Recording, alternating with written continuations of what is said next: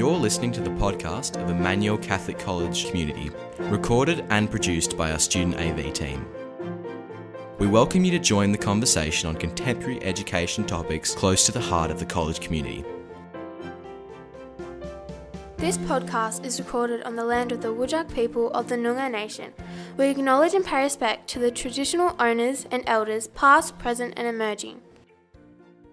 Hi, I'm Olivia Rasucci from Year 10. I'm Olivia Babbage from Year 8. And I'm Sienna Law from Year 10. Um, we have some questions for Paul Litherland about social media and its effects on people. Uh, my name is Paul Litherland, and I'm the owner of Surf Online Safe, a cyber safety business. Um, and I've been coming here, luckily, to Emmanuel for the last 12 years, uh, and I love the place. It's really cool. Nice.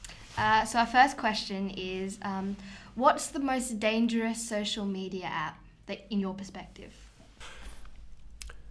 The most dangerous social networking app, you reckon? Okay. For me, uh, one of the biggest issues I'm dealing with currently is Omegle. Uh, now, technically, that's not really a social networking app, but it's a, a, continuing trend in regards to I'm seeing teens use Omegle. So, the big risk for there is kids getting caught out in regards to sextortion and scams and all that sort of stuff. So, that's continuing to be one of the biggest apps I'm dealing with at the moment where there's going to be some huge risk for, for kids, unfortunately. Okay. Uh, next question. Um, what would you say the most used app for like teens, like 13 like to 17 year olds? Sienna, the biggest one uh, and the largest rising social networking app in Australia today is TikTok. Okay, and uh, pretty much everyone's using that at school level these days. Even the boys are pushing to TikTok now in much huge numbers compared to maybe two years ago or three years ago. So TikTok is is one that we're seeing uh, massively continuing to grow, especially with the Johnny Depp trial. That was a pretty big big trend for a bit there, and um, and then just the continuing trends we're seeing. So TikTok is a is a massive one. Okay. All right. Uh, next question is: Out of all the social media apps, what you what would you say is the recommended age to start downloading wow. them? Olivia, that's a great question for me because um, speaking from a technical perspective, 13 plus is is the legal age for most of them. Now, 13 plus is is there for uh, the main reason for that is it's not a safety thing. It's it's the networks are not allowed to gather our data under the age of 13. So technically, if someone joins at 10 and they put in a fake date of birth, the networks technically can collect their data. So the reason 13 was introduced is because it just covers people underage having their data collected. So for me, straight off the bat, I'll go, well, yeah, 13 plus is the age limit. So that's what we should be really abiding by. So, but where my frustration comes in, and, and you girls would have seen me present today, in the fact that a lot of our juniors, 10, 11, 12 year olds, are actually on social networking apps. So what I'm trying to shift is the culture of kids joining younger because they're just not being protected. So um, if kids 10 and 11 are on social networking, then I try to avoid that and I ask them not to. But I'm a realist. 80% of the children I'm speaking to at primary school level are using, so I've just got to say, okay, let's what can we do to protect you uh, and minimise risk? So hopefully that education continues to evolve. Got it. Cool. Uh, the next question we have for you is what are some safety tips that you have for parents and children? Okay, one of my biggest safety tips is communication. Now that sounds defeatist. I'm the cyber safety guy. I'm supposed to be out giving really technical tips, but honestly, girls, if, if you can have a conversation with mum and dad and, and teachers, and if kids, sorry, if teachers and parents can talk to their kids, then that solves a lot of the issues we're dealing with because communication is is such a, a, a, the lack of communication is such a massive issue. And again, we spoke today about some of the apps you guys are using. Parents don't really know or understand them. So if we can introduce those apps to our parents and get them to know what they are and how they're being used, that goes a long way in minimising risk. So my first tip is is converse. Get to talk to people um, in your life so they know what you're doing and where you're going online because if then things do go wrong they're more aware and they can protect you a little bit more okay and, and then number two for me again is is like i introduced all my sessions is not so much cyber safety but internet awareness get to know what we're using how they work get to know our settings don't just rush into an app and go whatever get to know how they work. And if we can get that going, it'll it'll help significantly. Okay. Um, what are like the most like effects of social media on like teens and like positive or negative or whatever? Okay. Wow. Um, Sienna, there's positives and negatives, and I think it's always important we we focus on both sides. It'd be easy for a cyber safety educator to come out and go, no, that's it, get off the internet, it's dangerous. I, I don't do that. So we've got to balance those positives and negatives. So uh, a, a negative for me is uh, addiction, as an example. So we're seeing a lot of people your age who can't get off a device, and, and you guys would probably agree with that. It's difficult to put our phone down sometimes, especially TikTok. I mean, I, even myself, I'll sit there all night on For You if I wanted to because it's addictive. So getting that ability to to put down a device is very difficult, and it's hard for me because the apps want you on more because they're making a lot of money. So addiction is a big one. Uh, number two, we're also seeing a lot of risk in regards to scamming. Okay, especially our gamers, they are in environments that they never were 10 15 years ago. And, and, believe it or not, 27% of our children now are using credit cards to make purchases online. So, wow, that's unheard of. So, scamming and, and predatory behaviour is also pretty big as well. So, there's some trends uh, I'm concerned about. But positives as well is the fact that social networking, um, especially, is a great way to interact with our mates and and I, I try to defend that a fair bit because a lot of parents will go, oh, I never had it when I was a kid. It's because you're a dinosaur, mate. So um, so I, I, get that. So we've got to find that happy medium and the fact that, it, like, if, if you go to Emmanuel and you've got a mate who's at, at Corpus or or at Leeming.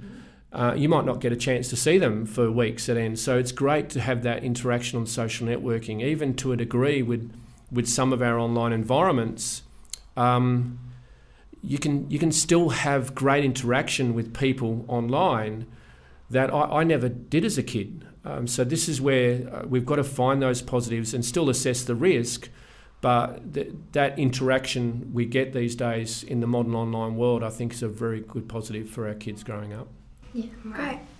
Um, next question: uh, Apps such as Snapchat and Instagram do those companies have complete access to the photos you take or like what you post, even if you keep it hidden?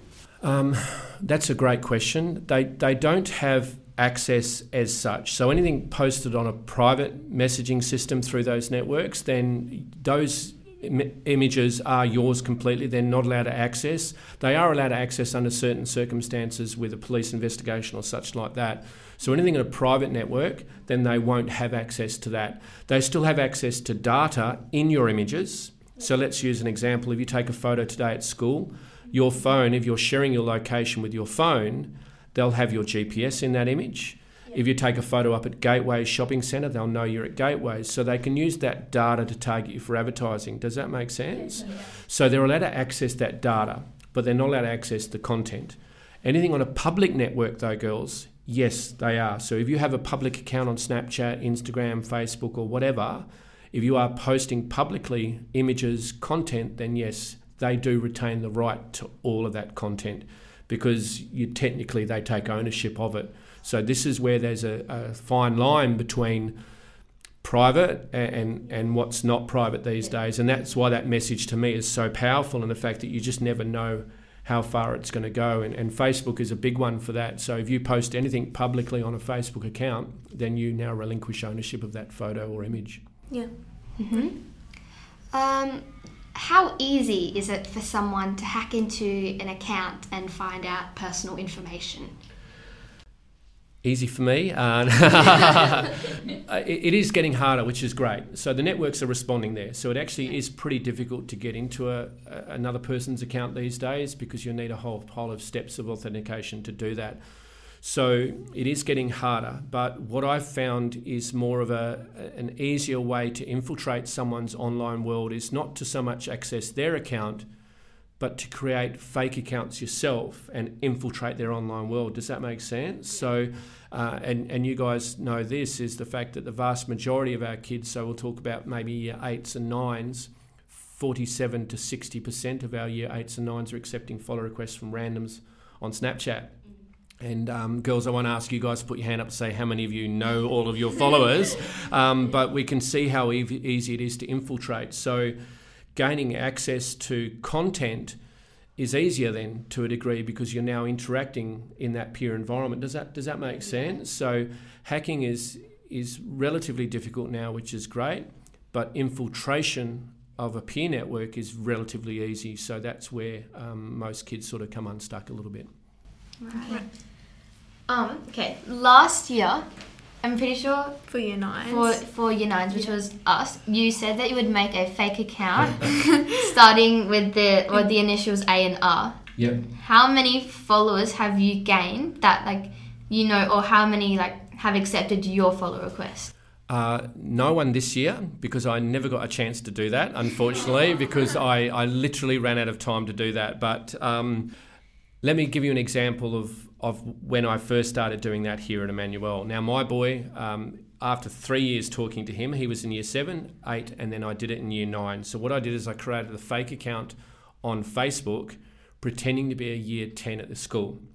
And I sent out a whole pile of follow requests to the year nines 196 of them to see how many of them would accept a follow request from that fake account. Now, my name um, was in those days was Angie Reid. Okay, I tend to use the word the name Angie Reid a fair bit. Um, so I sent out a follow request on Facebook to out of 196 year nines, I found 172 of them on Facebook. So I sent a follow request to 172 year nines. Out of 172, 102 of them accepted. Okay, straight off the bat, without even asking who I was. 102, okay.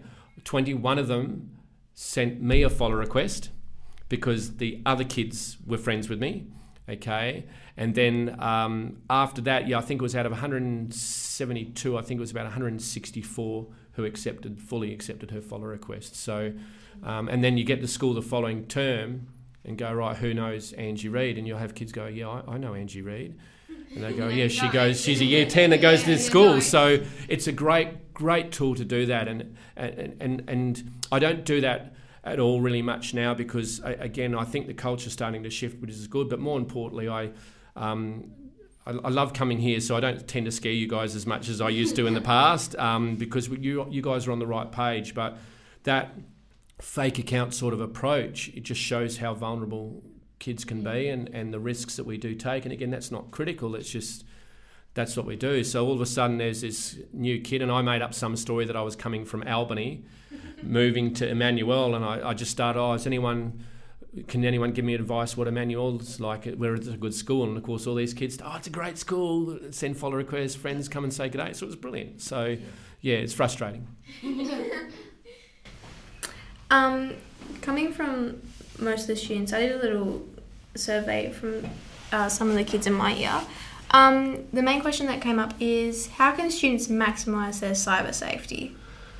Wow, Olivia. Um, the big one for me is just continuing to stay on the front foot, okay? A, lot of us, we rush in a bit, all right? We're forgetting to take, number one, action on our settings. So when we download apps, a lot of us don't really get into the nitty gritty of, of how they work. So, number one for me, something as simple as sharing location with the apps. A lot of the apps, when we download them, they automatically share our location if our phone location is turned on. So, if you've got an iPhone and you're going location services, Snapchat would automatically share your location. So, and we all know the Snap Map, yeah? So, if you're not in ghost mode, you can be sharing location. So, rushing into apps is a big one for me. So, what we need to do is become more aware in regards to how settings work and how we can minimize um, our, our online footprint and our, I suppose, the risk by getting into our settings. Uh, and number two is, I suppose, really continuing to address our footprint. Now, with respect to you guys and, and, and high school students in general, kids live in the here and now, right? So when you look at your content, you're only just here and now. So you forget to retrospectively go back and delete junk. Or if someone's approaching you online, someone dodgy, you won't investigate. So what I need kids to do, teens to do in particular, is become a little bit more aware in regards to the big picture.